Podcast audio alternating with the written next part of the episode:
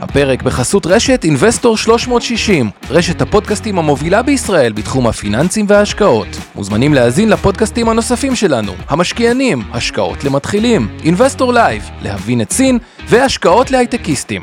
הופק ונערך על ידי שמע, פודקאסטים ויצירות סאונד.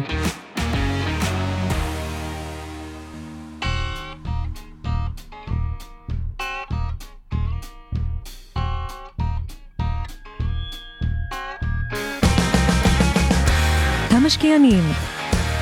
אבנר סטפאק ועומר רבינוביץ' בשיחה חופשית על התחומים החמים ביותר בעולם ההשקעות. אוקיי, אז ערב טוב אבנר, ערב טוב אה, תום. ערב טוב. אה, כמו שאמרנו, אנחנו הולכים לעשות בפעם הראשונה Due Diligence Live, לקחת תחום מעניין, סיפור מרתק אגב, חברה שבארבע וחצי שנים הפכה להיות יוניקורן. אה, יוניקורן, מי שיודע, זו חברה של מיליארד דולר ומעלה, צריך להגיד את זה, למרות כן. שהם כבר, רוב עם ישראל יודע מה זה יוניקורן, אבל עדיין יש כאלה שלא. יום בכותרות. אבל לפני שנעשה ככה New Diligence Live ושאלות ודברים, ואז גם ניקח, אני רוצה כן להשאיר זמן בסוף, לעשות קצת פרי סטייל. זה אומר שאחרי שנדבר על ורבי, קצת על חברות ציבוריות ושוק, ואיך אתה רואה אותו, ואתה בטוח מכיר גם את הישראליות, כי זה בסוף, כל עולם היזמים זה סוג של ברנז'ה. שכולם מכירים את אה, אה, כולם. לפני שנצטט את יעל רוחגין, שכותבת, יואו, תום לבנה הוא גאון. בוא נראה, בוא נראה. זאת אשתי. יפה, יפה, איזה פרגון, איזה פרגון, יפה. הוא גאון, את יודעת. וואלה, עכשיו אני מפחד להגיד מה אשתי תכתוב. קיבלנו גם תיקון מדני, שוורביט זה גם בני אדם, אז זה נכון אה, חלקית לפחות, תכף אתה תספר לנו, תום לבנה. יאללה, אז אנחנו עוברים למנה העיקרית. תודה רבה, תום ליבנה, שהגעת אלינו. תודה שהזמנתם. אתה כמעט הראשון, אפשר, אתה הראשון שמנכ"ל חברה, שאנחנו מאחלים לך ומקווים שאו-טו-טו, לא יודע, אוטוטו, אבל בזמן הסביר תהפוך להיות בעצמה חברה נסחרת בנסדק, נכון? זו התוכנית לפחות. אה, וכבר היא מוגדרת מה שאמרנו יוניקורן, כלומר חברה שהגיוס האחרון שלה כבר היה לפי מיליארד דולר, נכון? מיליארד בדיוק, או כמעט... למעלה ממיליארד. למעלה ממיליארד, עוד יותר טוב. אה, גיוס אחרון 150 ומשהו מיליון דולר, אם אני לא טועה. אה, ובגדול, אה, אנחנו הולכים גם להשתמש בך, אני מודה קצת כדוגמה, כי אנחנו עושים גם חינוך פיננסי ולא רק מדברים על אקטואליה, אבל להראות איך אנחנו מנתחים חברה וכולי. אבל בעיקר לשמוע ככה, אז אולי תתחיל ככה פרי סטייל קצת על החברה, הנתונים העיקריים, הדברים, על עצמך, אגב, אנשים לא מכירים. יש לך סיפור מדהים, אגב. זה, זה, אני, אני אקדים ואגיד משהו. אה, אני, תמיד אחת השאלות הראשונות ששואלים על חברה זה כאילו, אוקיי, מאיפה הגיע הרעיון? הפיין, מאיפה, מה שהפיין זה, זה כן, איפה, מה, מה כאב למי, איפה יש פה איזה בעיה בשוק שמנסים לפתור אותה.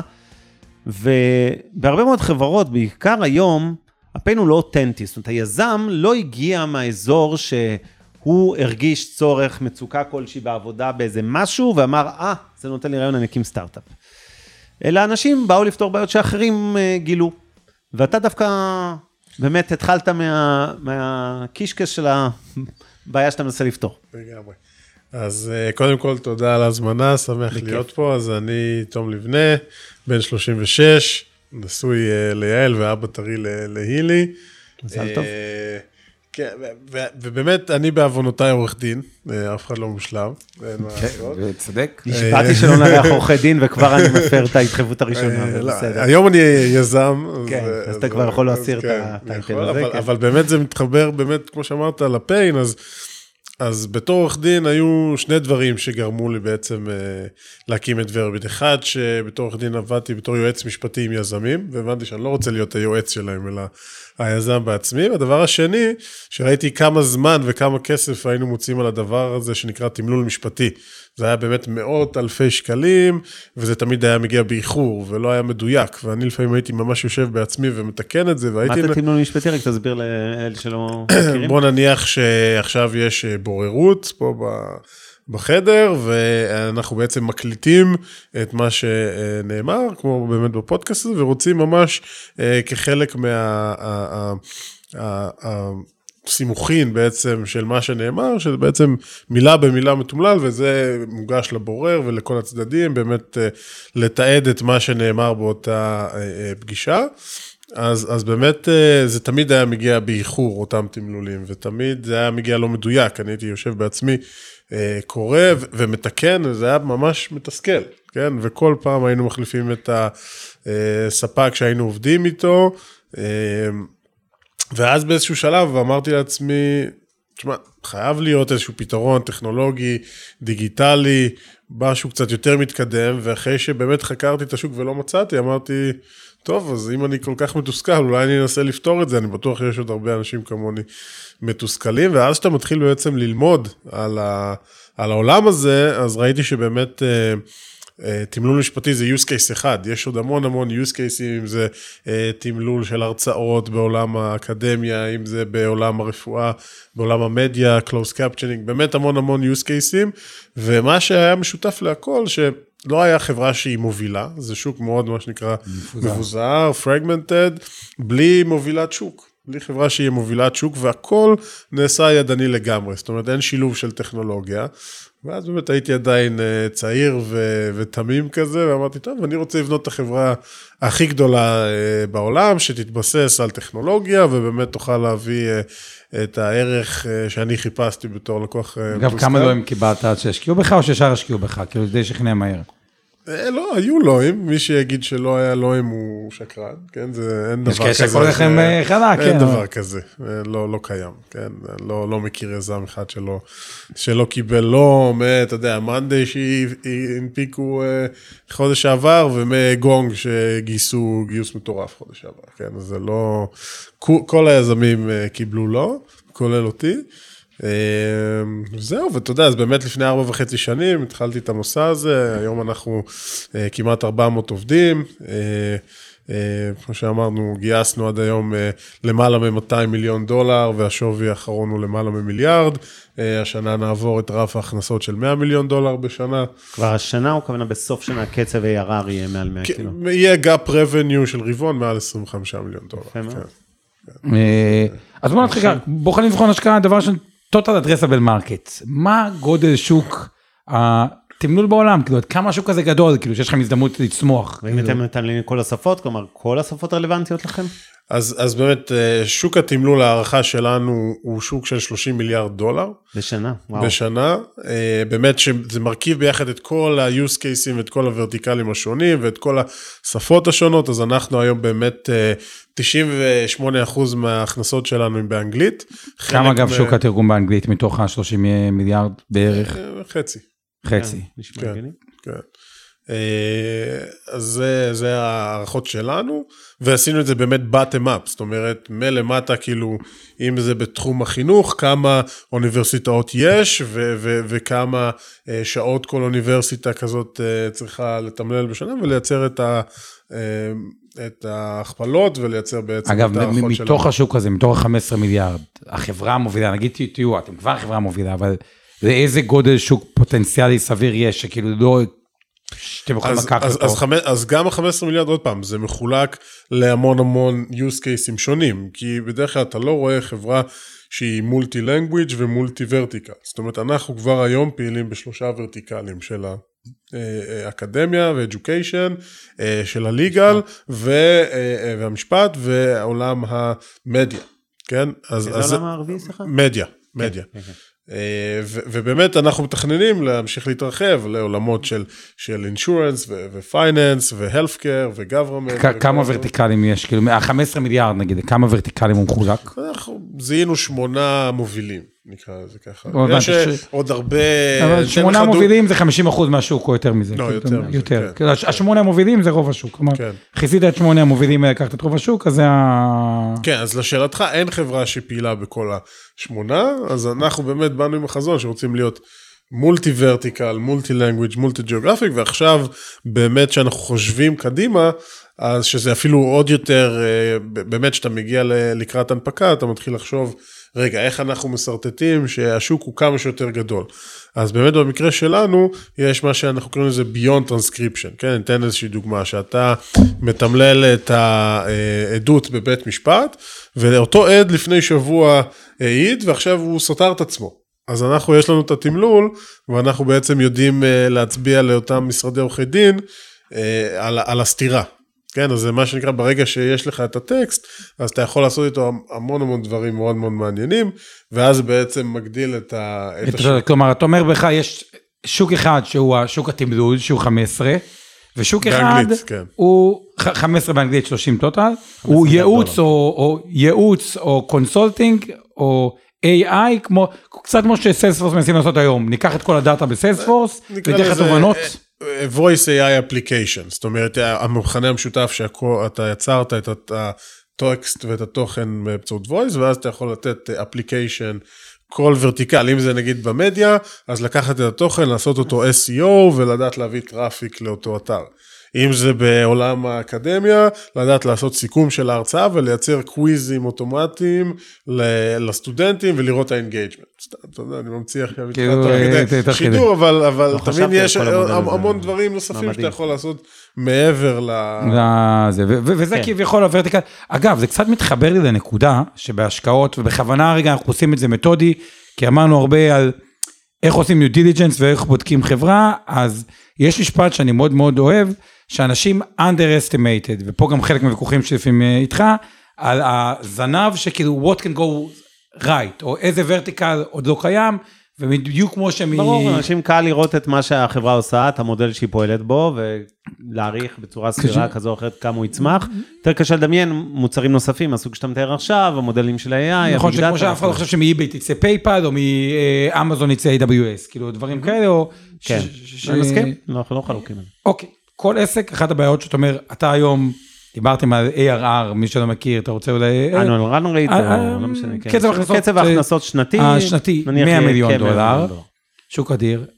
מה שיטת שיווק? איך, כאילו, שיווק, וגם. דיברתם על אולי רכישות, acquisition, כלומר, איך צומחים לא רק דיברו. מ-100 למיליארד, לדעתי, ושמעתי אותך מדבר על המספר הזה, מיליארד revenue, כאיזשהו target, חמש עד שבע. אני מה? שהקמתי את ורביט היה לי כזה את החלום טוב להגיע להיות unicorn עכשיו באמת אה, הגשמנו אותו טוב אז what is next אז באמת קבענו את היעד של אה, אה, באמת נקרא לזה בין 4 ל-6 שנים להגיע למיליארד דולר הכנסות ויש לנו היום בוורביט שלושה מנועי צמיחה עיקריים. מנוע צמיחה אחד זה באמת להביא לקוחות חדשים, New Logos, יש לנו צוות מכירות, Inside Sales, יש Partnerships שבאמת מביאים לוגוים חדשים uh, על מנת uh, לשרת אותם בוורטיקלים השונים, ובאמת בכל ורטיקל אתה צריך להבין, רגע, מי הלקוח? uh, מי הבן אדם בארגון שאתה מוכר, כמה זמן לוקח תהליך המכירה, מה הגודל הצ'ק הממוצע, מה ה positioning וה messaging שאתה צריך לתת לאותו לקוח ספציפי, ו- ואיזה אינטגרציות אתה צריך לעשות ואיזה התאמות אתה צריך לעשות, כי מה שנכון ל- לאוניברסיטאות לא נכון ל- למשרדי עורכי דין ולא נכון לחברות המדיה. כל עולם הוא עולם אם לא, אז צריך לדעת לבנות את אגב, זה ה-go to אותו market. sales teams, או ממש כל sales team הוא ל vertical נפרד, כלומר, כל, יש התמחות ורטיקלית שמהמרקטינג, איך אתה מייצר את הלידים, ולאנשי מכירות, לאיך עושים את הפיץ' הנכון, וגם אחרי זה ל-customer success. אז אמרנו, מנוע צמיחה אחד זה לקוחות חדשים, אז באמת אה, המודל צמיחה הנוסף זה ה-expansion מלקוחות אה, קיימים. כמו שאמרנו, אנחנו חברת, אה, המודל העסקי שלנו הוא usage based. כן, חברות כמו טוויליו ודייטדוג ו... אגב, שזה זה, זה גם אחרי זה את הזה, לדעתי זה המודל, כאילו, אם יש... הרי איזה מודלים עסקיים יש כאילו ב- בעולם? היה את החברה, תוכנה התקנה חד פעמית שקצת נעלם לטובת SaaS, כן. שב SaaS זה גם מה שאמרתי, SaaS הדגש הוא על שימור הלקוח פלוס מכירת אולי מנוי נוסף או vertical נוסף, ובאמת החברות עם ה dollar retention rate, שאולי שווה להרחיב קצת על כן. המהות הכי גבוה בעולם, זה חברה כמו טווילו באמת, ש... based on usage, שזה מודל שלדעתי חוץ מטווילו, אין כמעט חברות based on usage. לא, יש יש הרבה, הרבה. Datadog, Splunk, יש יש הרבה חברות, לא. אה, לא- לא חסר. AWS, אבל אז בוא, אז אז באמת ה net dollar retention, המספר אצלנו הוא 163 אחוז, שזה מספר באמת best in class, תחשוב, תחשבו שבאמת, גם אם לא הבאנו אף לקוח חדש אחד, כמו שאמרנו, אנחנו אומרים לצמוח, בהינתן שאנחנו שומרים על הקצב של retention הקיים, ב-63 אחוז זירו וריל, כן? בלי להביא לקוח אה, נוסף אחד. אז, כן, אז זה השאלה עד כמה באמת... אה, sustainability, שזה יכול כאילו, עד ברור כמה שלא usage- יישאר 63 בשנה הרביעית והחמישית כן, כרגע. אבל, זה- אבל אתה רואה באמת אה, החברות, זה כאילו אומר, תשמע, אז זה הכנסות חוזרות, ושהלקוחות כל כך אה, אה, רואים ערך במוצר שמגדילות לאורך זמן. כן, אז אתה יודע, אז הרבה מהחברות, אני יכול לתת דוגמה את קורסרה, שהם היו הלקוח הראשון שלנו, התחילו באמת בצ'ק של אה, עשרת אלפים דולר, היום הם מעל 300 אלף דולר. כן, אז כאילו, אתה מבין כמה הם גדלו בארבע וחצי שנים. השאלה כן? באמת אם יהיה פיזור, אם זה בגלל 63, זה בגלל חברה כמו קורסרה שגדלה מ-10 ל-300, או... ש... אז יש ניתוח של קורט, אתה יודע איך אתה יש עושה את זה. מעל 1,000 לקוחות, 1,400, כמה אתם היום? אנחנו היום מעל 1,500 לקוחות. 1,500 לקוחות. אני מניח שהג'יני אינדקס, מה שנקרא, שבודקים את הפיזור של ההכנסות של אותם 100 מיליון דולר בין ה-1,500 לקוחות, אין לקוח שמביא יותר מ-2-3 אחוז, אני צודק? צודק, כן. כן, זה סביר להניח. לא, זה, אגב, פרמטר חשוב שאתם בודקים חברות, הרבה פעמים יש תלות בלקוח בודד, במיוחד בחברות B2B, וורביט היא כזאת, היא לא פונה לקהל ה consumer, תקן אותי, נכון? אין לכם שירותים צודק. פרטיים. אז בחברת B2B, אחת הסכנות, שבהרבה מהחברות האלה כן יש תלות, ב- שאם נסתכל על הפרטו, מה שנקרא, אז אה, נגלה ש-20% מהלקוחות, ולפעמים אפילו שלושה לקוחות מהווים 80% מההכנסה, ואם חלילה משהו משתבש שם, נכנסה תחרות, לקוח מאוכזב, לא חשוב מה, סכסוך מסחרי, פתאום החברה אה, נשארת תלויה, אה, מאבדת אחוז גדול מההכנסות. פה הפיזור הוא מאוד. מאוד רחב. אז- כן. אז משווקים, אמרתם, זה דרך אחד, עוד ורטיקלים, עוד דברים כאלה, בואו... אז אמרנו, מנוע צמיחה אחד לקוחות חדשים, מנוע צמיחה נוסף זה הגדלה של אותם בסיס לקוחות. יש retention. ממש צוות נפרד, מה שנקרא hunting ו farming, כן, שהם בעצם אחראים על... hunting להצמיח- מביאים את החדשים ו farming בעצם בדיוק. מגדילים הכנסות זה? מקיימים. כן. כן. זה לא זה סוג של customer success? כן, כאילו זה כאילו- customer success, לא, customer זה זה- customer success. אבל זה- זה אבל. המהות של זה, זה לא רק ה-renewal ולתת להם אהבתי, תמיכה, hunting וזה. וזה באמת... כן. אה, יש לנו אגב לא מעט שאלות, עוד מעט אנחנו נתחיל לענות גם תוך כדי לשאלות רגע, מהקהל, אתם מוזמנים. להמשיך לכתוב שאלות ואנחנו נתייחס חלק תוך כדי, הרוב בסוף, כן. והמנוע צמיחה השלישי, שהוא הכי מעניין ומרגש לדעתי, זה באמת הצמיחה דרך acquisitions, כן? כי באמת אותן חברות אה, תמלול ידניות, ה- ה gross margin שלהם הוא משמעותית משמעותית אה, יותר נמוך אה, משלנו, פחות מחצי.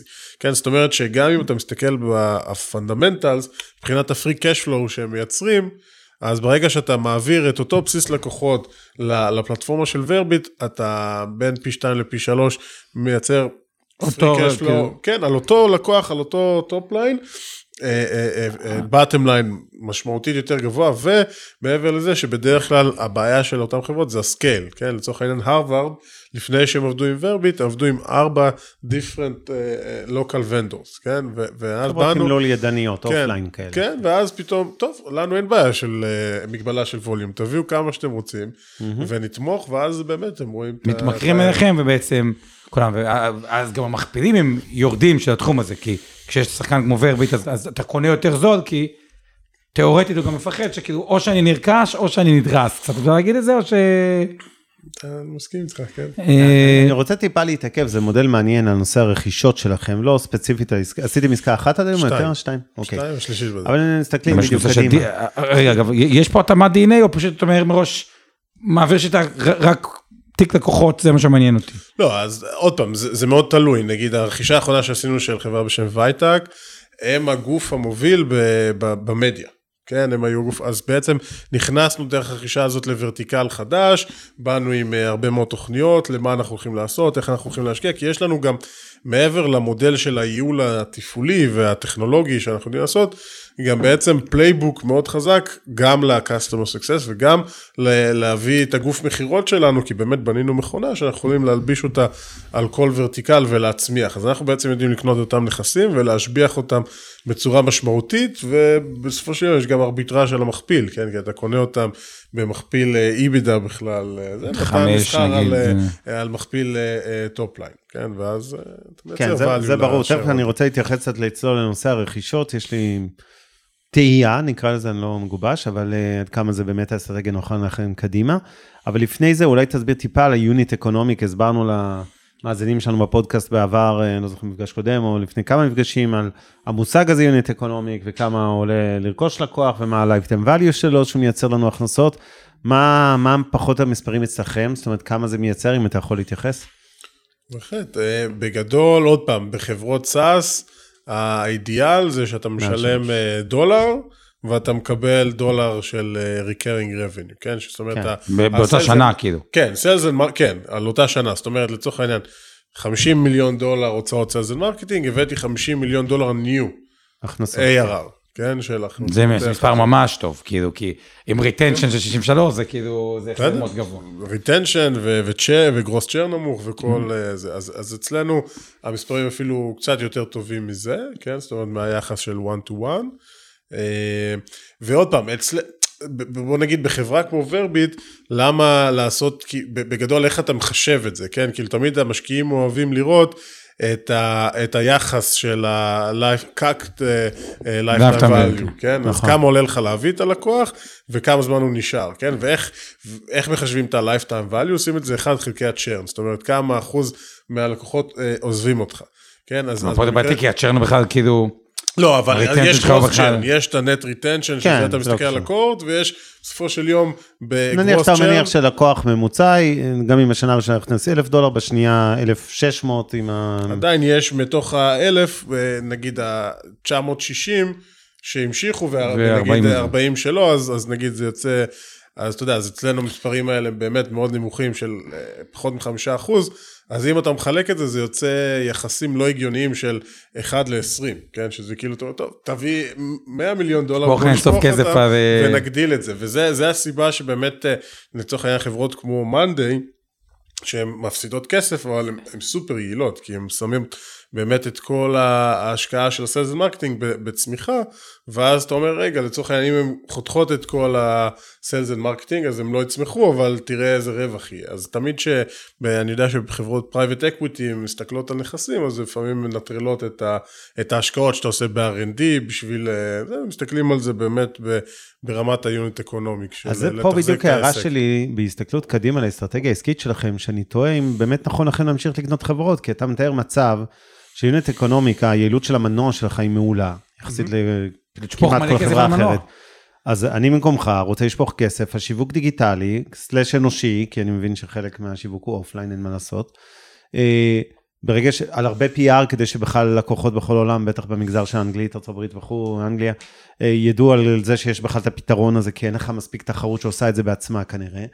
ואז בעצם, אני אומר, למה להשקיע בלקנות חברה ב-100 מיליון דולר, לרתק הון עתק, חברה שעושה היום 30 אחוז gross margin, נגיד 30 מיליון דולר, ונשאר לה איזה 12 EBITDA, ואתה משלם עליה, סתם אני ממציא מכפיל 10, וזה עלה לך 120 מיליון לא, דולר. זה לא מכפילים, מכפילים יותר לא, נמוכים. לא, לא, לא, לא, בחברת offline, אני מניח שזה מכפיל מכפיל 10, חמש, שש, 12, מה פתאום? שבע. 4 עד 7, סבבה, 7, שילמת עליה 85 מיליון דולר בדוגמה מה הזאת. אמרנו? מה אמרנו מקודם? מביא 100 מיליון top line, שילמת עליה 80, אז היחס כן, הוא אבל אני כבר, חושב אה, זה. שב-80 ומשהו האלה ששילמת עליה, אם אתה שופך את זה בשיווק דיגיטלי, slash sales and marketing אופלייני, אתה אמור לייצר עוד יותר אפילו במושגי זה. אתה מסתכל על אז- הארביטראז' הפיננסי, שאתה אומר, אני קונה חברת offline, מדביק אותה חברת לא טכנולוגיה, אה, אה, והופך אה. מכפיל אה, לא, אז, אז אני אסביר לך, offline יש. לזה, דבר ראשון, אתה מקבל ודאות הרבה יותר גבוהה ל, ל... אוקיי, כמה אתה מקבל, אוקיי, ואתה יודע שמאותו יום, אוקיי, זה ה, ה, ה, מה שאתה מקבל, שאתה שם ב sales marketing, לפעמים, אתה יודע, יש גם פיזיקה לארגון, זאת אומרת, אתה צריך להביא עוד אנשי מכירות ועוד אנשי customer success ולהגדיל, ו, ואז זה בעצם, אה, אה, אתה יודע, אין לך ודאות לגבי ה-ROI, ולפעמים, אתה יודע, שאתה מגדיל יותר מדי, זה נשבר. כן, אז אבל אני צריך אגיד לך לעשות את איפה זה אחת הבעיות בהדרגתיות. שלדעתי תהיה לך בהמשך עם המודל של הרכישות, ואני אומר את זה בתור משקיע בשוק ההון יותר וגוף מוסדי. אם אנחנו רואים חברה שאחוז גדול מההכנסות שלה נובע מפעילות אופליינית, מהעובדה שקנית חברת תמלול ו- ולא קנברת את כל הלקוחות שלה יחסית מהר ל- לעבודה דיגיטלית, אלא אחוז גדול מההכנסות נשאר הכנסות מפעם מהעובדים שיושבים ומתעללים אה, את הטקסטים. ואז אני מסתכל על ה-100% הכנסות שלך, ואני אומר, נניח שאתה תהיה ב-300 מיליון דולר, אבל רק 120 מזה נגיד דיגיטלי, 40 אחוז, ו-60 אחוז יגיע מרכישות כאלה, שעדיין לא קונברטו ועובדים עדיין ב offline, אז אני, אני, זה יוריד לך משמעותית את המכפיל, כי אני אגיד, אני אוקיי, מסכים. אז הוא לא כזה חברת הייטק, הוא... אני הכבוד, מסכים, אבל הוא אצלנו נדל"ניסט, היופי קונה נדל"ן. שזה זה בתוך רבעון אתה עושה את ההמרה הזאת. זה היופי של תחשוב. תוך רבעון כל הלקוחות עברו נגיד בחברת ב- מדיה? ב- ב- בעסקה הראשונה שעשינו, תוך uh, פחות מרבעון, כן, זה, זה עבר.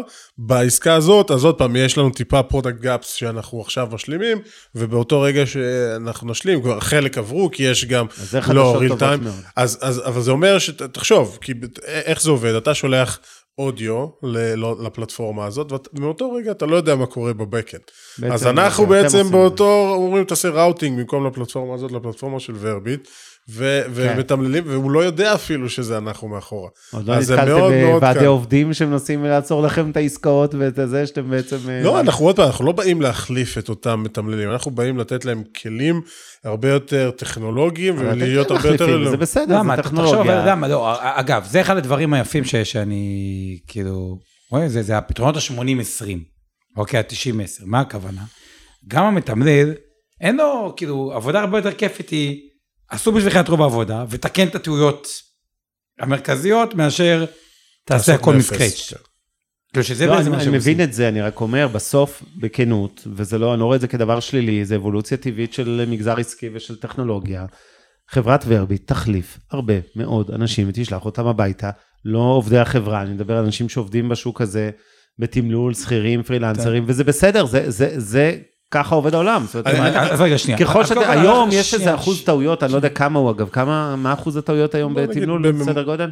של ה-AI? שלכם, כן. לא, אנחנו נותנים התחייבות ללקוח. לא, בסוף אתה משלים את זה כן. ידנית, אבל... ברמת ה-AI בממוצע זה 90 אחוז. זאת אומרת, עשרה אחוז שגויים, שזה מטפלים, מתמללים אנשים כן. בשר ודם שמתקנים. כן.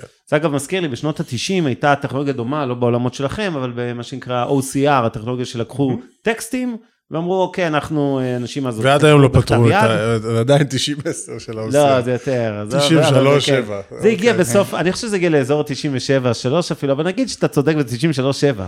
צריך להבין, בעמוד ממוצע של ספר יש אלף מילים. כן. 7 אחוז, זה נשמע מעט, זה כאילו נשמע אחלה טכנולוגיה, אבל 7 אחוז או 10 אחוז זה 70 או 100 טעויות לתקן. זאת אומרת, פה באמת צריך הרבה כוח אדם. אבל אני חושב שככל שאתם, ובטוח שתשפרו הרי את הטכנולוגיה והאחוזים ילכו וישתפרו, והיום 90-10 וזה 96-4 או לא יודע למה בעוד שלוש שנים. אז הצורך בכוח אדם, מה גם שצריך להגיד בכנות, לא כל תמלול זה לבתי משפט, כמו שאמרת, זה רק אחד מארבעת הסקטורים שאתם פועלים בהם, ומדיה אולי זה גם מאוד רגיש, אני לא יודע אם אוניברסיטה זה רמת רגישות של אה, כתוביות עכשיו כי יש רגולציה. אנחנו אוהבים דווקא את האזורים שיש את הצורך של ה-99 אחוז, אחרת יש חברות כמו גונג או קורוס שנרכשה היום ב-575 מיליון דולר, שלא צריך את ה-100 אחוז, שגם ה-90 אחוז מספיק, יש הרבה אוקיי. דוגמאות כאלה. נגיע באמת. אתם הצלחתם בעזרת השילוב הזה בין ה... להגיע למאה ש... כן, אגב, כן, מתחייבים בעצם למאה, כן. אה, אגב, עד כמה זה חוסך כסף? לחברות, לחברה, כאילו, ללקוח הסופי. אני נגיד עכשיו באוניברסיטה, לפני זה הלכתי ל vendor המקומי. אתם, המודל שלכם, אנחנו עושים את זה יותר טוב, או שאנחנו גם חוסכים לכם כסף? כאילו, מה ה pitch? עוד פעם, בהתחלה שנכנסנו לשוק, חד משמעית זה היה גם competition על price. היום, בגלל שאתה יודע, השקענו באמת עשרות עשרות מיליוני דולרים ב-R&D, אז המוצר הוא כל כך הרבה יותר טוב, שאתה לא רוצה to differentiate yourself על ה- אתה אומר, אני על את ה price. המחיר, אבל רק... לא, בוא, בוא נגיד שב default אתה משמעותית יותר זול מהידניים. כן? כלומר, ה- אתה- ה- ה unit economic, המבנה עלויות שלך הוא כל כך. הרבה יותר טוב, כי 90% זה המכונה. לא, זה העלויות שלך, אבל לקוח הקצה, זה רק על ה quality, או גם אתה נותן discount במחיר? לעומת אה, תמלול ידני, אתה מקבל הנחה משמעותית. אתה מקבל הנחה משמעותית במחיר. כלומר, מוצר יותר טוב במחיר... אה, אה, אגב, מה יכול, מבחינת רגע סיכונים, אה, מה יכול לגרום לזה ש... כי על פניו, אתה אומר, יש מוצר יותר טוב, מהמם. מחיר יותר זול, יותר מהר, יותר מדויק. יותר מהיר גם, יש סקייל. יש כן, יש הכל, תיאורטית total addressable market של 15 מיליארד, 30. 15 מיליארד באנגלית, 30 מיליארד באנגלית, לפני ורטיקלים נוספים. מה לדעתך הסיכון המרכזי שכאילו יכול כאילו לדפוק את הצמיחה האקספוננציאלית, סליחה על השפה, אבל כאילו לגרום למשין להיות עם צמיחה אקספוננציאלית שכאילו, מה, מה יכול לשבור את זה? לא לא הבנתי את השאלה, מה יכול לשבור כלומר, את מה, מה? מה בעצם יכול למנוע מכם? על פניו זה נראה שהדרך למיליארד מובטחת הכנסות. מה, מה, מה, מה הסיכונים? הסיכונים זה, אני ידוע בתור אה, מנכ"ל מאוד אגרסיבי, שתמיד מותח את, ה, אה, את היעדים ואת הזה מאוד לקצה, ואז אתה יודע, אתה יכול להישבר, כן? זאת אומרת, אתה מנסה לעשות אה, יותר מדי אגרסיבי, ואז אתה פשוט נכנס לאיזה לופ כזה, שגייסת יותר מדי אנשים, ואתה עוד ל, אה, לא בשל, ואז אתה נכנס לאיזשהו סחרור כזה, ש... אה, אפשר לצאת ממנו, אבל, אבל זה קשה, אז צריך כאילו באמת להיות אה, זהיר, בשביל לא לדחוק יותר מדי ולא לשבור את הזה, כי באמת אה, הדרך לייצר value אה, אה, למשקיעים ולנו בתור בעלי מניות, זה באמת להמשיך את ה-continuous growth, כן? ו- וגם אם אתה עושה רכישות פתאום שהן גדולות מדי, ואז אתה, אחוז תמיכה שלך יורד, אז, אז גם יכולים להסתכל על זה פתאום אה, בצורה... אה, עד כמה אה, יש... אגב, אני אהבתי את המודל של הרכישות, אני לא כל כך מסכים איתך, אבנר, אני חושב שזה דווקא, כאילו, אם הקונברז'ן של הלקוחות הוא ב-backend ויחסית יעיל, זה נשמע לי הוא לא, סופר לא רק שהוא הגיוני, כי- לא, כי- י- כי ה- הוא יותר מיעיל, אני אתן דוגמה של הרכישה הראשונה, כי הרכישה השנייה השלמנו אותה ממש לפני חודש וחצי. הכפלנו את ה-top line, זאת אומרת, החברה הקודמת היה 3.76 מיליון דולר שקנינו אותם, היום הם כבר מעל שעה וחצי. אותו עסק על אותו כלומר, בסיס. מכרו על אותו בסיס. כי באנו להם, אמרנו להם, תקשיבו, היה לכם תתמקדו עכשיו ב-sales." בעיה של scale, אין בעיה, תשלחו כמה דקות שאתם רוצים, ופתאום זה כאילו- פשוט פרץ את זאת אומרת, אם הסכר. אני מבין נכון, הערך מוסף המרכזי, או אחד המרכזיים שלכם, מעבר לקומיטמנט לעשות 100% ללא טעויות, זה יותר דווקא הזמן והיכולת ל- ל- ל- במהירות רבה לעשות אה, ערימות כן. של אה, תמלולים, מאשר נגיד ההבחנה, ההורדה במחיר, לעומת אה, הוצאתם דולר, תוציאו עכשיו אה, 20 סנט. יש, יש הרבה, אני אנסה לתמצת את זה. אוקיי. אחד זה באמת כמו שאמרת, ה-commitment ל-accuracy, אחרי זה זה ה-speed, זאת אומרת ה-turnaround time, אתה עושה את זה, אם uh, בשוק הליגל זה עשרה business days, אתה יכול לתת את זה בביזנס day אחד, כן? וזה מאוד מאוד משמעותי. אז המהירות, כמו שאמרת, גם המחיר, אחרי זה זה הסקלביליות, אחרי זה זה בעצם ה...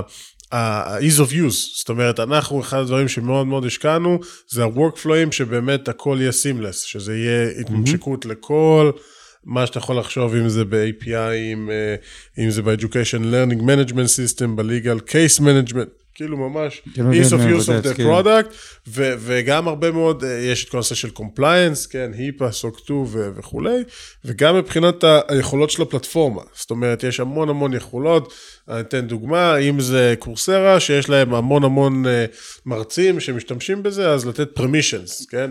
איזה סוג הרצאות הוא יכול לראות לעומת, אז אז יש עוד המון המון פיצ'רים בתוך המוצר שהם כאילו ה-no brainer, ואז אתה לוקח את הכל ביחד, זה כאילו אומר, אוקיי. אגב, מה מה עם תחרות מצד הענקים? כאילו, לי לי זה נשמע כ- כתחום שנגיד גוגל קלאסי לה. גוגל לא משתמשים עם אנשים. הם הם מש- משקיעים המון בטכנולוגיית ספיץ', אבל הם אף פעם לא ייתנו SLA של 100% אה, ועם ורטיקל ספציפי, כי הם רוצים להיות בפלטפורמה, ולא ב-verticalize אה, solution. כלומר, כאילו, אצלם לא, תחרות כמו IBM, אני יודע, משקיעים מעט כסף, גוגל, כאילו, אתה יודע מה, מה, מה, היתרון של כל הענקיות האלה? שהם יבואו לשלם לו 4 מיליארד דולר ויקנו אותו החוצה, זה הכל. הם לא... הם אה, ניסו, הם לא הצליחו. אה, לא הופה. האלה, אבל... אה, קיבלנו סקופ לערב לפני הנפקה, כן. אז... אוקיי, אבנר, כן, רציתי לשאול משהו, ואז כאילו... תראה, יש לנו המון שאלות ואני רוצה קצת להתחיל לענות כן. לשאלות של אגב, אנשים. תחרות על עובדים בארץ, אתה- אתה אתה כן, זה- מרגיש זה- את זה? זה זה כאילו עוד בדיוק. איזה...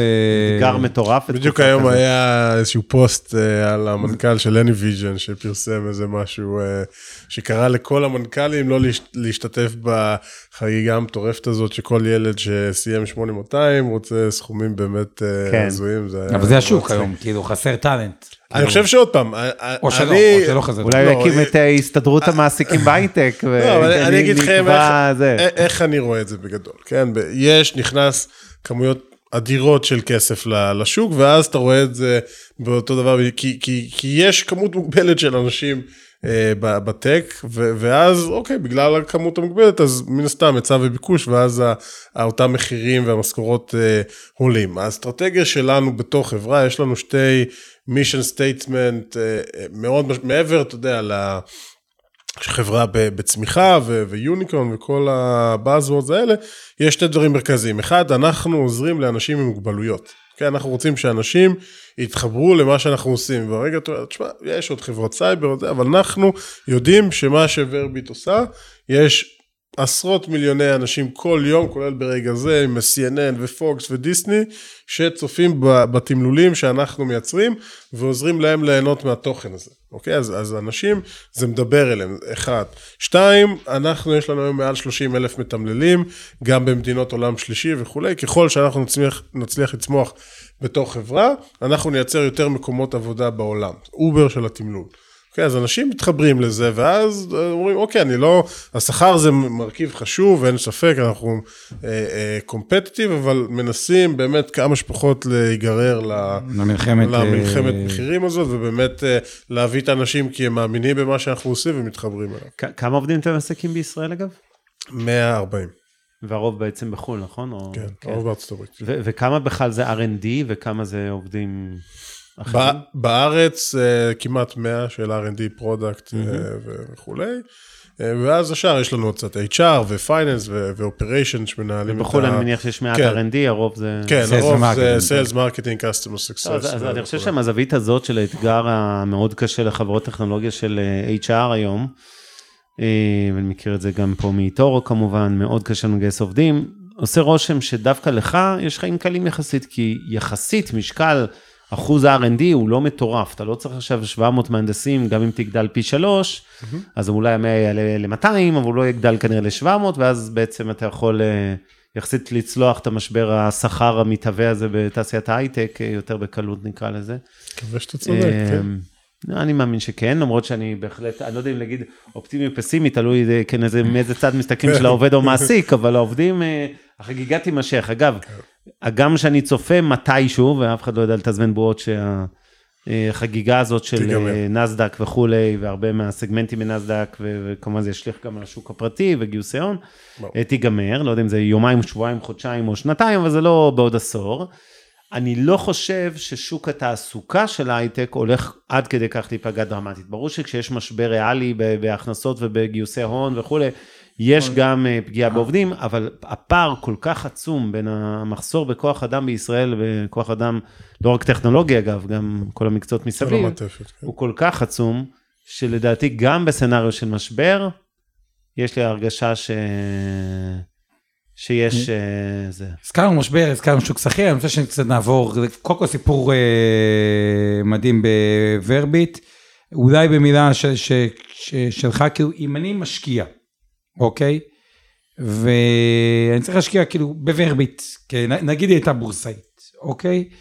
אה, ונתחיל דווקא מוורביט, ואז אני רוצה שנעבור ונעשה name dropping אה, קצת לעוד כל מיני חברות, בדגש כאילו על הישראליות, ולשמוע דווקא בתור יזם, או מנכ"ל של חברה כאילו בהייטק, איך אתה מנתח כל מיני חברות, כאילו מה שאתה מכיר תרגיש חופשי, גם לא תיאמנו לפני זה, אז זה ממש פתוח, ונגיד אני משקיע עומר או אבנר ורוצים להשקיע בוורביט. איך היית מסתכל, כאילו, למה אתה חושב שזו השקעה טובה בשווי אה, מיליארד או יותר מזה, כי כאילו, אה, אה, איך משקיע צריך להסתכל עליכם? צריך להסתכל כמו שהוא מסתכל על כל uh, חברת uh, טכנולוגיית סאס, כן? Uh, אז יש בסופו של יום הכנסות ויש מכפיל על ההכנסות ויש קצב צמיחה. אז כמו שאמרת, מתחילים דבר ראשון מה- מה-addressable market, לראות כמה עוד גדול השוק וכמה אפשר לצמוח. ואז רואים האם באמת יש פה מוד טכנולוגי ומשהו differentiated והאם באמת האסט הזה הוא באמת, יש barrier of entry אמיתי. ואז בהינתן שיש את כל הפרמ... והנהלה טובה שיודעת להריץ את העסק ומבינה את התחום וכולי, ואז באמת אה, מסתכלים על, על ה-fundament, אז רואים, אוקיי, מה, ה-top line, מה ל- לשנה הבאה, מה ה-growth, קצת מה ההיסטוריה, מסתכלים על ה-gross margin, מסתכלים על ה-dollar retention, ואז יש כל מיני נוסחאות כאלה שכל הבנקאי השקעות יודעים אה, לספק, ואז הם רואים, רגע, אם באמת ורביט יודעים אה, להגיע למיליארד דולר תוך חמש שנים, והמכפיל שלהם יישאר בין 15 ל-20x על, ה- על ההכנסות, יש פה הרבה value to be created, בהינתן שהם מאמינים שזה execution risk, ושאנחנו ההנהלה הנכונה לקחת את זה מה-100 מיליון למיליארד. אז אתה אומר, טוב, יש פה הרבה value to be created, ו-I want to join. המיליארד שווה... כן, אם היום זה מיליארד ו, אה, אה, בשווי ואתה תגיע למיליארד דולר revenue ונניח שהמכפילים יישארו כמו היום, אז תהיה שווה בין 15 ל-20 מיליארד ויש פה באמת בין 15 ל-20x אופציה ל- ל- ל- להרוויח בכמה שנים הקרובות. כן, טוב, אני רוצה להספיק אה, לענות גם לשאלות אה, לפני שניפרד, אנחנו... ואני רוצה קצת זהו, חברות ציבוריות. לא, לא, לא, לא, אה, יש את אוקיי. החברות הציבוריות, חכה את ה... או, חברות ציבוריות. טוב, בוא, בוא נתחיל רגע משאלות של אה, אנשים. אז קודם כל, הערה, שאלה של תמיר ברגר, שאומר, אוקיי, אם אתם מוכרים יותר בזול, נקרא לזה את השירותים של תמלול אוטומטי, אז השוק עצמו יקטן, כי כאילו במושגי הכנסות, אותם 30 מיליארד דולר יתכווץ, אבל כמו שאמרנו, אתם לא הרבה יותר, זה נכון? כמה אתם אמרנו חוסכים אה, יחסית לזה? בוא נגיד ב-30 אחוז. 30 משהו אחוז. אוקיי, לא אתה חושב. שאתם אתם מייצרים גם שוק חדש, זאת אומרת, אנשים שלא נעזרו מתמלול מאיזושהי סיבה, פתאום חברות מתחילות לעבוד איתכם, או שזה בעיקר כן. להחליף? לא, ראינו אוקיי. שגם בגלל שיש ירידה במחיר וכולי, אז... אה, אוקיי, תזכור במחיר גם את זה, תמיר. אגב, אגב, כל השוק של... שמהירות- שווקים ש- ש- ש- חדשים. שמהירות פגע בו, הוא שוק בדיוק. חדש, כי הרבה נכון. אנשים... אתה יודע, אנחנו נתחיל לתמלל את הפודקאסט שלנו. לתמלל את הפודקאסט. את ה... מי יבין אותך, עומר, בחייך? זה- זה- הוא דיבר על 90 אחוז הצלחה, זה יהיה 15 אחוז. אנחנו צריכים עורכת לשונית ש- ש- לכל השגיאות בלשון. תסלח לי, מישהו אז ה-AI שלנו משתפר אם זה ככה. בוא נראה. זה זה כמה מספיק, שואלים פה Google Translate, כמה הוא מדויק? Translate זה תרגום, זה עולם אחר, אבל תרגום, נניח כן, שזה, תרגום, האמת, כן. שזה התמלול של גוגל, אז אמרנו, אה, אה, יש לנו comparison שאנחנו עושים את זה על בסיס אה, חודשי.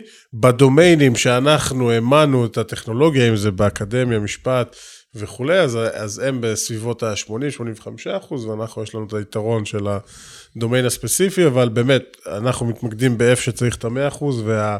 וה-speech to text בחמש שנים, אפילו עשור הקרוב, לא יגיע לדעתי כן. ל-100 אחוז. כן, אני מסכים, זה ברור. אה, כן, נתן, הם לא לפני הנפקה ברמה שיש תאריך לעוד אה, חודשיים, אבל אה, בוא נגיד שהם לא כן. מתכוונים להישאר כנראה אה, פרטים חברה פרטית. לנצח. כן. אה, נילי שואלת, האם אתם יודעים לעשות אגב, למה לא, פילוחים? גם שאלה, למה לא להמשיך יותר פרטים בשוק של היום? אין איזה... תראה, נכון, אם הוא ממשיך אין באסטרטגיית הרכישות, אם הוא ממשיך. באסטרטגיה הזאת, יש לו currency. והוא חלקית די שכנע אותי בזה, לא עד הסוף, אבל? אני חצי? השתכנעתי. עדיין התחושה שלי, שוב, שכנעת אותי בזה שה-conversion הוא מהיר, משהו לא מסתדר לי עם זה שאני חושב שהיעילות מנוע, שאמורה להיות סופר גבוהה לפי מה שאתה מתאר, אמורה יותר לתמוך ב-marketing מאשר עדיין ברכישות. זאת אומרת, מהירות הכסף, כי אם אתה קונה חברה במכפיל נניח 7, אז אני אסביר. יש stickiness של הלקוח. יש ואתה מתרגם את זה שנייה למכפיל 3-4 אצלך, כי אתה יודע לחסוך עלויות ובלה בלה בלה. עדיין, השקל הדולר הבא שאתה תשקיע ב-marketing, אתה מחזיר אותו כל כך מהר, שלעומת מכפיל 3, EBITDA, שזה בערך נגיד מכפיל 4-5 נקי אחרי מס, שזה 4-5 שנים, כאילו אתה לא אמור במקום, להחזיר את זה הרבה יותר. מהר. אבל אני אומר עוד פעם, יש, אנחנו ראינו את זה? שיש ריליישנשיפ שמאוד מאוד חזק של אותם אונרס עם אותם uh, לקוחות, שכאילו אומר, תשמע, בשביל 20% פחות לוורביט, בסדר, עם כל ה... זה, זה לא, לא, אני מכיר אותו, אני יודע איך הוא עושה את זה, הוא... הוא, הוא כאילו, זה- CNN יעלי, עוברים- הוא- מאוד נגיד, לויאלי, כן, ואז שווה לנו במקום לנסות להציק לו כל הזמן, פשוט כן, לקנות אבל כשאתה את פועל בשוק. של 30 מיליארד דולר, ואתה עדיין שחקן של 100 מיליון דולר, שזה 0.0 משהו מזה, ואני כן חושב שיש לכם יתרון עצום אחד, אינטואיטיבית, בשוק כזה, זה אמנם לא the winner takes it all, לא יהיה פה איזה שחקן אחד שיום אחד ישלוט ב-20 מיליארד הכנסות, אבל יהיו קומץ שחקנים, אגב, גם לא בטוח. ענקים. בוא, נשאל אותך את השאלה הזאת אוקיי, שאתה שוכח. כמה חברות, אתה, יש לך קצת ניסיון, ראית בישראל שקמו, מיום ההקמה, תוך ארבע וחצי שנים הם במעל אה, 100 מיליון דולר מכירות. לא הרבה, מעט מאוד, ברור. מעט מאוד. זניח אז מאוד. הדרך לעשות את זה, זה גם את זה, וזה לא שזה בא על חשבון, יש זה שלוש כן בעיה חבר'ה, כי דיסציפלות. יש לך מגבלות הון, בסוף אתה לא יכול, אתה יודע... איזה מגבלות הון במחקרים של היום? תקשיב, הוא. גייס עכשיו 150 זה- מיליון דולר. הוא יכול לגייס חוב נניח עוד 200-300 מיליון דולר on top of this. זאת אומרת זה שיש לא לו עכשיו... אבל צריך לדעת לעכל את. הרכישות האלה. תמיד אתה צריך גם זמן, ברגע שעיכלת, אתה מגייס עוד, לא, להפך, הכל עוד יותר מהר. ברכישות זה הרבה יותר מסובך, אני אומר את זה כמי שקנה קצת מעל 40 חברות, נגיד ב-15 שנים האחרונות בתחום שלי, של שוק ההון, זה בדיוק העניין, זה חלק מהסיבה שאני כאילו קצת נרתע מרכישות, למרות שאני עושה אותן בעצמי, כי אני אומר, אתה צריך להקל, חלק מהרכישות פחות מוצלחות ולפחות מהמספרים שאתה מתכנן, יהיה לך יש לך בעיות של כוח אדם ומיזוגים וכאב ראש והרבה מאוד דברים שבשיווק יש לך פחות, כי יש לך scale ואתה יכול לגייס על הפלטפורמה הקיימת שלך בקלות, יש לך 1,500 לקוחות, עוד 4,000 לקוחות בתוך שנה, בשיווק אורגני ישיר, ועל פניו, וזה לא עושה לך כאב ראש כזה גדול, אתה כזה זה לא שאני גדילה. לא עושה את זה, זה היופי. כן, אבל בסוף אם. אני, אם, אם יש לי תקציב attention, אתה, אני, אומר, אני אומר, אוקיי, היום יש לי 150 מיליון דולר בקופה, ונגיד שיהיה לי עוד 200 מיליון דולר מ... לא משנה, חוב או venture debt, ראיתי שבאיזשהו מקום עשיתי מסיליקון ואלי בנק, נכון? כן. נניח סתם דוגמה שיהיה לך 400 מיליון דולר אפילו. ונניח שהעסק יפסיד X כי אתה רוצה לממן צמיחה, ואתה מוכן להפסיד כרגע בצדק כסף, בדיוק כמו שנתת דוגמה טובה של וויקס וכולי, ואתה אומר, או של מאנדיי, סליחה, שאתה אומר, אוקיי, אני, אתה רוצה להקריב כרגע את השורת הרווח בשביל הצמיחה, דבר חכם לעשות כמובן. ואז אני אומר, אוקיי, אם יש לי היום 400 מיליון דולר, ואני צריך לבחור מה מזה אני הולך לרכישות ומה מזה שיווק אורגני, אם הנוהל ה-unit economic של השיווק האורגני הוא מאוד מאוד יעיל, נראה לי שאת הרוב המכריע אני רוצה לשם. ואם אתה אומר, אוקיי, אני אה, ראיתי שהשקעתי 50, התקציב היה 50 מיליון דולר, עבד טוב, אני רוצה להכפיל שנה הבאה. אתה לא, אם אתה תנסה לעשות פי 10, זה לדעתי, זה בדיוק מה שאמרתי, שזה יכול להישבר ואתה... זה, אז ברור אתה אומר, טוב, שה-cost of acquisition לאט לאט אה, אמור לעלות עם השנים, או כן, וככל שתשפוך יותר כסף, אז. הדולר השולי כבר לא או כמו ש- הראשון. אה, אבל או יש שאתה פה רואה את ה-ROI ורטיקלים, באמת. נגיד רכש ה-ROI. חברה של מדיה, הוא נכנס לוורטיקל חדש. מפה דווקא הוא יכול להגיד את הדבר הבא, רכשתי ורטיקל חדש, מפה עכשיו אני יכול לעלות לוורטיקל את הזה. זה אני מבין, לקנות בכל ורטיקל מהארבע חברה אחת, הייתי עושה. אז, אז זה מה שאנחנו... לא הייתי קונה את החברה השנייה, השלישית והרביעית באותו ורטיקל. אני מסכים. כי אתה יכול, אה, אוקיי, דווקא אבל בסדר, תובנה... קחו אותי בערבון מוגבל, הוא מנהל את העסק, הוא הקים אותו, הוא עשה יוניקורן של מיליארד דולר, אני סתם מקשקש פה, ולא מספיק מכיר את העסק. אוקיי, אז עוד כמה אה. שאלות שהיה לנו פה אה, מצופים שלנו, אה, אחוז ההצלחה כבר דיברנו, אה, ככה, אה, מנחם העיר לנו שכדאי לו לרכוש חברות לוורביט, כדאי לקנות חברות כי היא תרוויח יותר, כי היא מגדילה את השוק הקיים שלה. תשמע, השוק לא גדל מזה שקונים חברות, אבל היא מגדילה את הנתח שוק שלה באותו שוק, וכמובן שיש יתרון לגודל מבחינת גם רווחיות. אגב, אמרת אוקיי. שזה לא שוק ש-the winner takes it all, אבל דווקא... יחסית זה כן יהיה שוק ריכוזי אמרתי, שנייה, כן, אני פשוט לא מאמין שיש שחקן אחד אני חושב של- שזה יותר שוק, כי כל גוף שהוא בסוף מבוסס דאטה, מי שצבר את הכי הרבה דאטה, לאורך זמן יהיה לו את המוצר היותר טוב. כלומר, וזה דווקא שוק שהיתרון התחרותי גדל עם הזמן, כי הדיוק אמור לגדול עם הזמן, ודווקא פה אני לא נוטה להסכים איתך, אני חושב שהצמיחה האקספוננציאלית יכולה אפילו לגבוה, המוצר אמור להיות טוב יותר כמה שנים מהיום, ולהגדיל פער מהמתחרים, לא להקטין פער מהמתחרים. אני מסכים איתך, אתה, אתה, אתה, אתה פשוט אומר את מה שאני לא אמרתי, אני אמרתי להפך, אני אומר, אמנם זה לא ממש הווינר טקס את אול, שיהיה איזה שחקן אחד עם 20 מיליארד דולר, אבל להערכתי אמרתי, יהיו קומץ שחקנים ענקיים, כנראה לא, ורבית אה, אחת אה, מהם, שיחזיקו לא, נתח אה, שוק אה, משמעותי, זה לא, לא זה לא שוק, אה, לא, אם היום שוק התמלול, שנייה. לשחקן הכי גדול יש לו לא שאתה אחוז, לא יודע כמה מהם. אני כופר בקומץ שחקנים, כי זה לדעתי מקרה קלאסי, לא יודע, אני צריך לחשוב על זה עוד טיפה, אבל זה מקרה קלאסי, שלא הולך להיות קומץ שחקנים, כי שוב, אה, אוקיי, אז אתה כופר, אתה צודק, אני חושב שיהיה מעט יחסית. לא, אני חושב שזה שוק שאין הצדקה להוציא הבדלי שפה, גרמנית, רוסית ודברים כאלה, אין הצדקה ליותר משחקן אחד, כי בסוף, אתה כן סותר. כן, כי מי לך בדאטה, אין הצדקה שיש לך יאו וגוגל, כלומר, אחד יותר מדויק, יותר טוב, כלומר, בסוף זה- אני תמלול, לא מסכים איתך, לא הדוגמה של חיפוש, זה לא תמלול- גוגל 97 אחוז תמלול נתח הוא. פרמטר כמעט חד-חד ערכי, כלומר, מחיר דיוק. ובסוף, מי שיש יותר דאטה יודע לעשות יותר מהיר, יותר מדויק. כלומר, אין הצדקה מחיר, best. יש כאלה של קצת אדישים אם הוא יגיע ל-95 או 97 אחוז או 93. כן, אבל מראש, כלומר, אני, חושב שזה דווקא מקרה קלאסי למישהו שתאורטית יכול לקחת יותר אה, זה, אבל תאמין לי, חוץ ממנהל חיפוש, עומר, עוד לא נולד השוק בעולם. שכמעט לא לא אחד, נולד, ברור, אוקיי? מייקרוסופט, אין כמעט שווקים שווינר took it all. אני באמת, זה נדיר. דבר, אה, זה כל לא מה שאני יקרה אומר זה פה. בגזרת... נחכה ונראה. נחכה ונראה. כאילו, יאללה. אה, טוב, שואל מנחם, אתם מציעים שירותים לגופים ממשלתיים בחוזה ארוכי טווח? אני מניח שהוא בא מהמגזר הזה בישראל, ואני לא יודעת כמה אתם- אתם פעילים בעברית בכלל? אתם עושים היום אה, התחלנו ממש בישראל? לאחרונה, וכן, אנחנו מתכננים גם אה, אוקיי, וב- להתרחב לגברמנט. ו- והיום בחו"ל או בישראל אתם עושים באמת אה, חוזים ארוכי טווח עם ממשלות, או... אז government זה ורטיקל נוסף שאנחנו לא פעילים בו עדיין, אבל אנחנו מתכננים באמת להתרחב שנה הבאה. כותב פה אוקיי. דני שהסיכון- תמיר כרמל זה חבר, הוא היה מייסד של תן-ביס, מה הוא אומר? תמיר כרמל היה, זה, נפגשתי איתו. הוא- כן, זה- כן. זה- ככה אה. עובד גם היום שוק התרגום, הפלט הראשון ממוכן, והמתרגם עושה רק בדיקה והתאמה. הסיכון המרכזי זה גוגל ומייקרוסופט. מה, אני יודע על מה אתה מדבר, תמיר? אולי זה ככה בפראג, אצלי פה בתל אביב, אני אספר אנקדוטה, אני מלווה איזה בחורה, שירה מצפה רמון הבאה, בעלה מנסה לרצוח אותה, מתאמץ קשות, יש לה עשרות שעות של הקלטות, ואנחנו צריכים להביא למשטרה, כי אתם יודעים, משטרת ישראל לא מתמללת, אתם צריכים להביא לה חומר לעוס, כנ"ל לעובדים הסוציאליים ברווחה, וכנ"ל לכל המערכות האחרות. ונתתי את זה לאחת החברות הגדולות שעושות את זה בישראל באופליין, מתמללות, הם עשו עבודה לא רעה, אבל זה לקח המון המון זמן, כי צריך לשמוע עשרות שעות של הקלטות, ובן אדם יושב שם ומקשיב, זה לא היה עובד בחיים באוטומציה, זה לא הקלטות איכותיות מישיבת דירקטוריון, זה לא הקהלים כנראה שאתם גם אה, תפנו אליהם. ותשמע, זה עבודה קשה ויקרה כשעושים אותה ידנית. אה, גוגל ומייקרוסופט, דן שוב מזכיר את זה, אתה רואה את הסיכון הזה כסיכון. מהותי או... תשמע, אני אגיד עוד פעם, הם משקיעים באמת. מאות מיליונים, אם אפילו לא מיליארדים, בלפתח את הטכנולוגיית אה, אה, ספיץ', ואם הם יצליחו להביא את זה לרמת דיוק של 100%, ברור שזה סיכון, אבל אני לא חושב שהם יצליחו, כי יש כל כך הרבה פרמטרים, אם זה מבטאים, ואם זה מודלים אקוסטיים, וז'רגון, ו- ואנשים שמדברים אחד על השני, ורעשי רקע, וקצב הדיבור, וילדים שמדברים, יש להם דיקציה שונה, יש כל כך הרבה פרמטרים.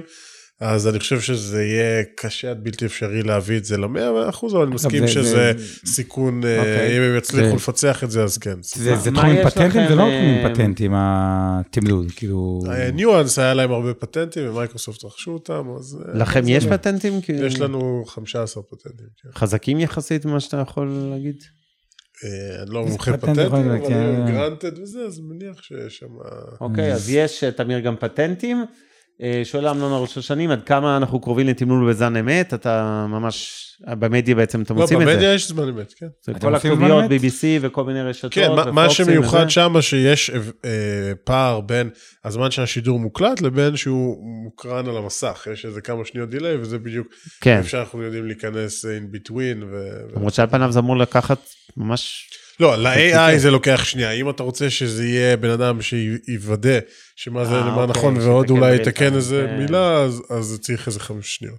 אוקיי, אז כן, נילי, אה, תמלול נעשה, כמו שהבנו, תוך כדי הדיבור לפעמים. אה, דוגמה כזו זה אותן כתוביות שהם עושים לתוכניות טלוויזיה, ערוצי חדשות בארצות הברית בעיקר.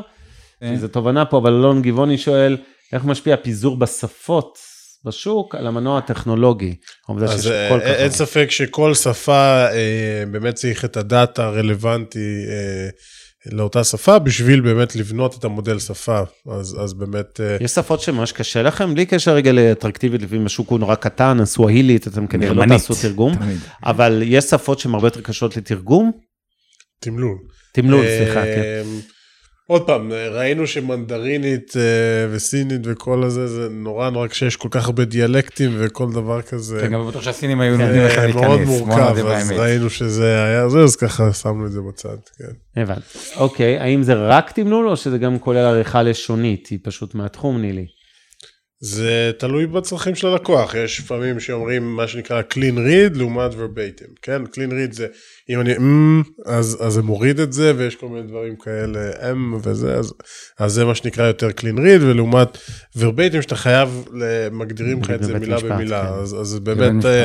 לשאלתך, יש את כל האופציות, לכל דבר יש תמחור שונה, וזה לפי העדפות של הלקוח. תמיר ברגר אוקיי. מעיר שאם תוסיף תרגום, אולי השוק יגדל, לא רק תמלול, אלא גם תרגום. זה שדיון שיש אצלנו בדירקטוריון הרבה, כרגע אנחנו רואים השוק של התמלול הוא כל כך גדול, ברגע שנרגיש שאנחנו אה, נתקעים בחומה, מה שלא קורה ולא נראה לי שיקרה בקרוב, אז נוסיף את זה, כי צריך להתפקס. טוב, אנחנו נקרא את אני רוצה רגע אריזה. מילה, אני- אני רוצה רגע כן.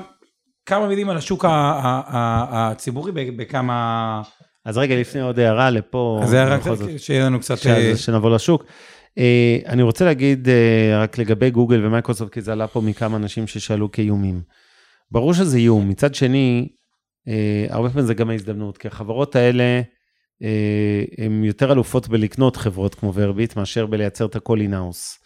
הן עושות את זה כל הזמן, עכשיו בשוק בהמון... מייקרוסופט 2 טריליון דולר, כלומר גם אם צריכה לשלם צ'ק 10 מיליארד, כאילו זה... כן, שילמו מייקרוסופט לניואנס 19.7 מיליארד על ה healthcare, כן? כאילו, ניואנס זה healthcare, חברת כאילו, אה, voice to text, כן? מאוד אה, ותיקה, עם distribution אה, מאוד טוב ב healthcare, ו-access לדאטה מאוד מעניין ב healthcare, אז כן, לגמרי. אז כן, לא בטוח, זאת אומרת, גם אם החברה הזאת תגיע לנסדק אה, בדרך, יכול מאוד להיות שעוד כמה שנים, או אולי אפילו אם יהיה מזל לפני זה, שלא. תירכש אה, על ידי זה, אתה, אתה מעדיף שלא, אתה לא רוצה למכור. לא, אני- מה אני אעשה יום אחרי? אני אקים עוד חברה אבל- כנראה, אבל... נו, אה, מה רע? אבל אתה יודע, אתה baby שאתה יצרת, ואתה רוצה. לעשות הכי גדול שאפשר, כן. מחר מביאים לך צ'ק, 2 מיליארד דולר מגוגל, או אומרים לך עוד חצי שנה אתה בבורסה. בבורסה. חד משמעית. יפה, תשובה כנה ומזריזה.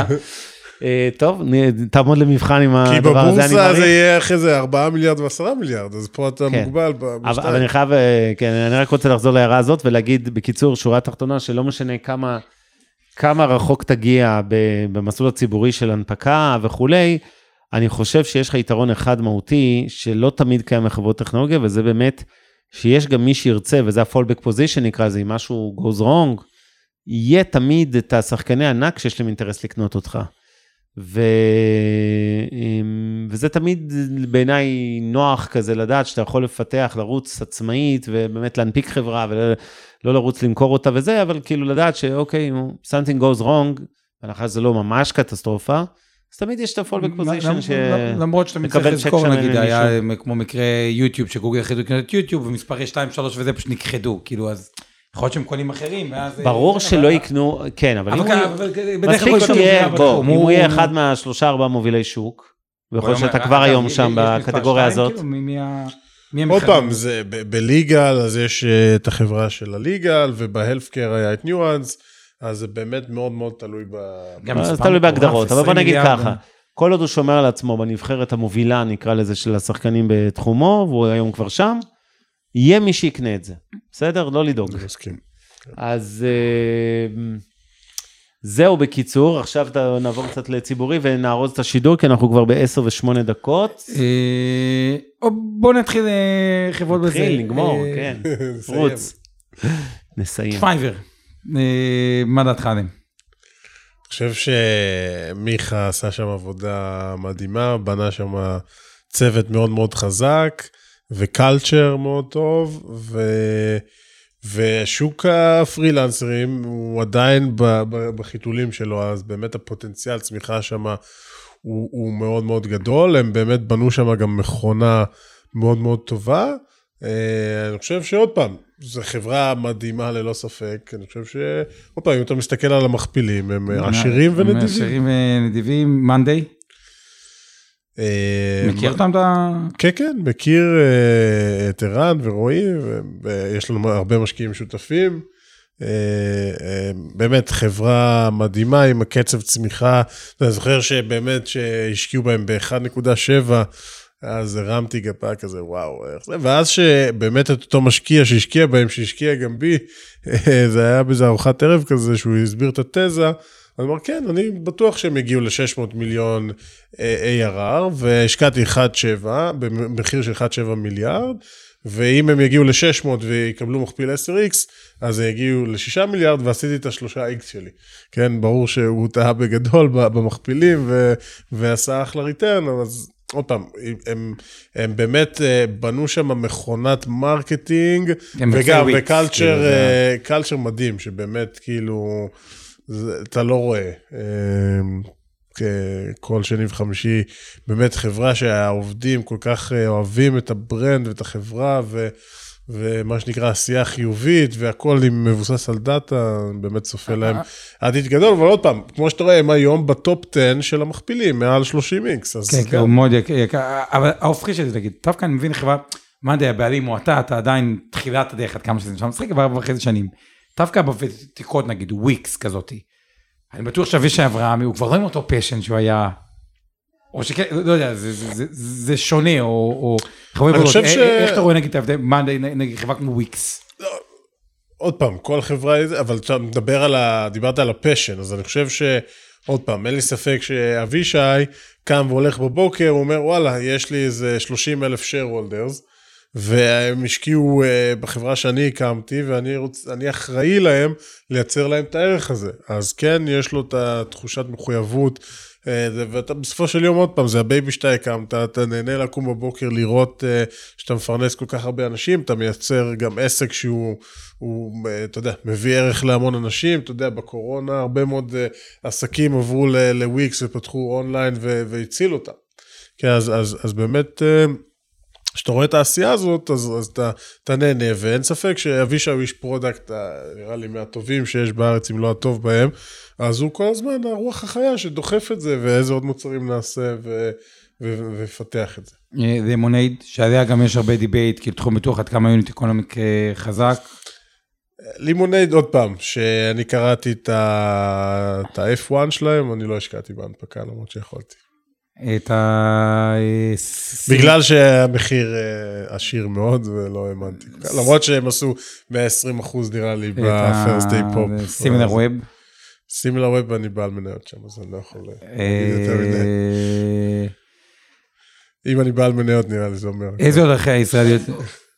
טוב, סלספור זה ענקיות, זה כבר אה, יותר הזווית הישראלית. אה, מי דווקא? ג'יי-פרוג, ג'יי-פרוג. ג'יי פרוג אגב. ג'יי-פרוג, אז ה-CFO שלהם, ג'ייקוב שולמן הוא board member בוורביט, הוא ה chairman של ה audit committee, עוזר לנו להכין את החברה להנפקה, ואני חושב שג'יי-פרוג זה סיפור מדהים, כן? כאילו הם הנפיקו, הגיעו עד ל-95 דולר למניה כן, בשיא, ירדו עד ל-34, הכל זה בתקופת זמן של בערך חצי שנה, כן?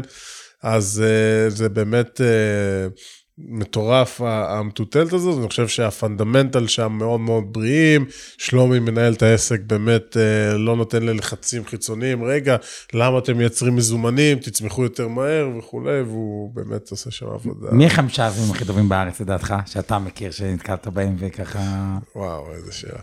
Uh, עמית מגונג, אין ספק שהוא עושה שם עבודה ל- לשטוף את העיניים ו- וללמוד. Uh, אני חושב שרועי ורן ממאנדיי הם uh, באמת uh, מדהימים. מי עוד יש לנו? בערך כל השמות שאמרנו, גם שלומי מג'יי פרוג, הוא עושה שם עבודה חבל. אה, תומר וייגרטן מ SentinelOne, באמת... כן, אתה גם... עשה אה, שם. כאילו, אה, זה, ואני מאוד אוהב, אה, אה, שכחתי, כמובן תומר מ ironSource וגם יוני מ eToro, אני אעשה. חבר, עד- כמה יזמים עוזרים אחד לשני או נפגשים? כאילו איך... כאילו, נפ- יש- נפגשים הרבה ועוזרים, אתה יודע, אתה, יש דברים ש- שאתה, רק כשאתה מדבר עם מנכ"ל ויזם, שאתה יכול באמת, לא יודע, להבין אחד את השני. ועד כמה שאלה אחרונה אולי אתה דבר, עד כמה קרנות אתה מרגיש נותנות ערך גבוה, כלומר קרנות, המשקיעים העיקריים שלכם מי זה, ויולה ו... אני יכול להגיד שעוד פעם, אה, מי מי הם המשקיעים המרכזיים ב... Vertex, Sapphire, Viola, Stripes. כן, הם ה... כולם מחזיקים מעל 10 אחוז. אה, אז, אז היופי הוא, זה, זה שילוב של שניים. אחד, זה גם לדעת איך אתה מוציא מאותן קרנות. זאת אומרת, לא לחכות שהם יבואו ויעזרו לך להגיד, אוקיי, אני צריך intro לזה, אני צריך שתעשה לי ככה, אני צריך שתחבר אותי לפה. ממש לדעת לשאוב את כאילו, זה. הם, מהם- אה, ברור שהם עוזרים, אתה צריך לדעת אה, זה, ואם לא, צריך להם, טוב, תמצאו לי אה, זה. ודבר שני, לדעת לעשות את הקומפוזיציה הנכונה ב board, שאוקיי, הוא באמת מאוד טוב בפיננסים, הוא מאוד טוב ב marketing, הוא יודע מאוד מחובר להביא לי אה, אנשים אה, לצוות, ל-HR, אז באמת לדעת את הקומפוזיציה ובאמת אה, לחלק את ה... ולהפעיל אותם נכון. את הזה. טוב, מעניין. טוב, אנחנו נקרא את אריזה שאלה האחרונה מסקרנת אותי. הנפקת את החברה בנאסדק עוד כמה חודשים בלי נדר. יום אחד היא גדלה, צמחה, הגיעה למספרים. הרבה יותר גבוהים אפילו ממה שהיא הנפקה. יש לך מיליארד דולר בבנק באישי. מכרת מניות, ממש יצאת, יש לך מיליארד דולר באישי, מה אתה עושה עם הכסף? אה, לא, כאילו, אני ממשיך לחיות אותו דבר, מקים חברה חדשה, ו... לא, החברה כאילו, החדשה לא צריכה מיליארד דולר. לא, אבל דבר ראשון, זה, זה כמות... יכול כ- לשאול אותך את השאלה. לא, אבל זה, זה, זה כמות כסף ש, הזה. שאתה בטוח לא תצליח להוציא אותה, גם אם אתה ממש תרצה כל ימי חייך. אז. צריך אה, to do well, זאת אומרת, להראות איך אתה בפילנטרופיה, אתה משקיע את זה ו, ומייצר.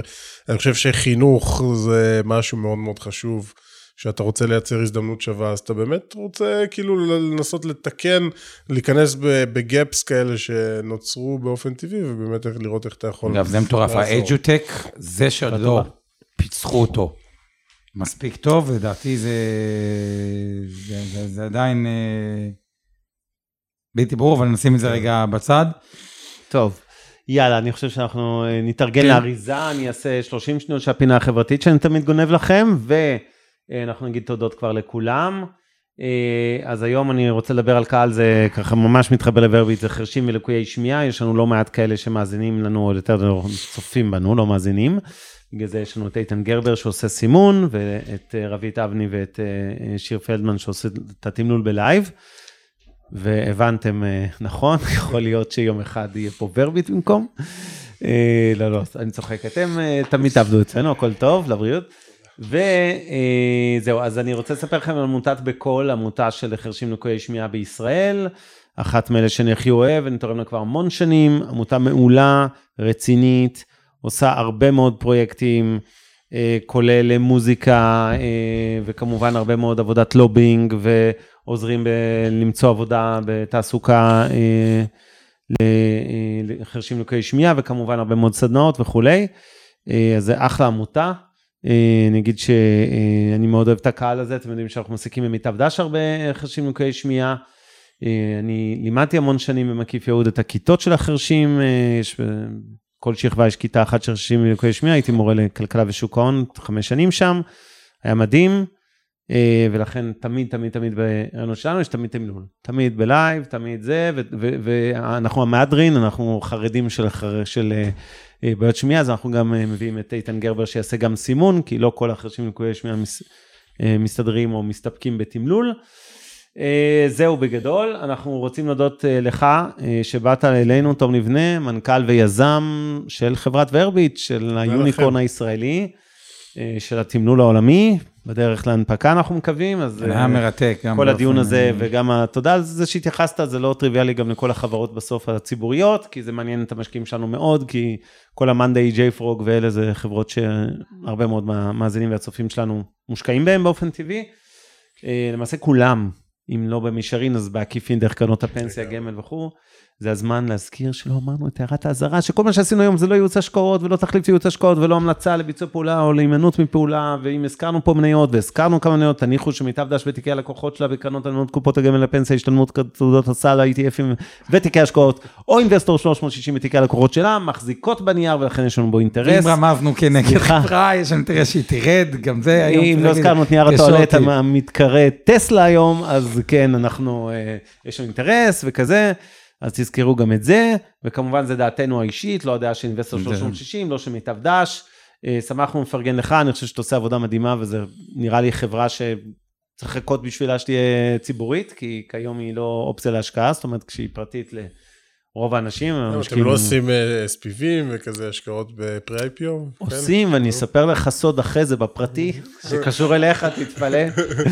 אה, אבל אה, בסדר, נגיע לזה. תודה לצוות שהיה איתנו היום, עוז גצק שמנהל את השידור, הצוות של אינבסטור 360, עמי ארביב, אור חלמיש ואורן ברסקי, אורי טולדנו משמע שתמיד איתנו על הפודקאסטים.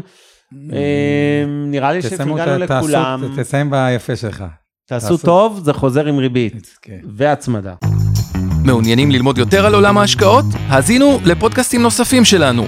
המשקיענים, אבנר סטפאק ועומר רבינוביץ' בתוכנית אקטואלית עם כל מה שחם בעולם ההשקעות. Investor 360 Live, אורן ברסקי ועומר רבינוביץ' מארחים את בכירי שוק ההון ומבינים את הטרנדים החשובים לשנים הקרובות. להבין את סין עם יובל ויינרב, עם כל מה שרציתם לדעת על הענקית מהמזרח. השקעות להייטקיסטים עם צח איציק, שיבנה איתכם תוכנית כלכלית להגשמת החלומות שלכם. והפודקאסט ההשקעות למתחילים, לכל מי שעושה את צעדיו הראשונים בעולם ההשקעות.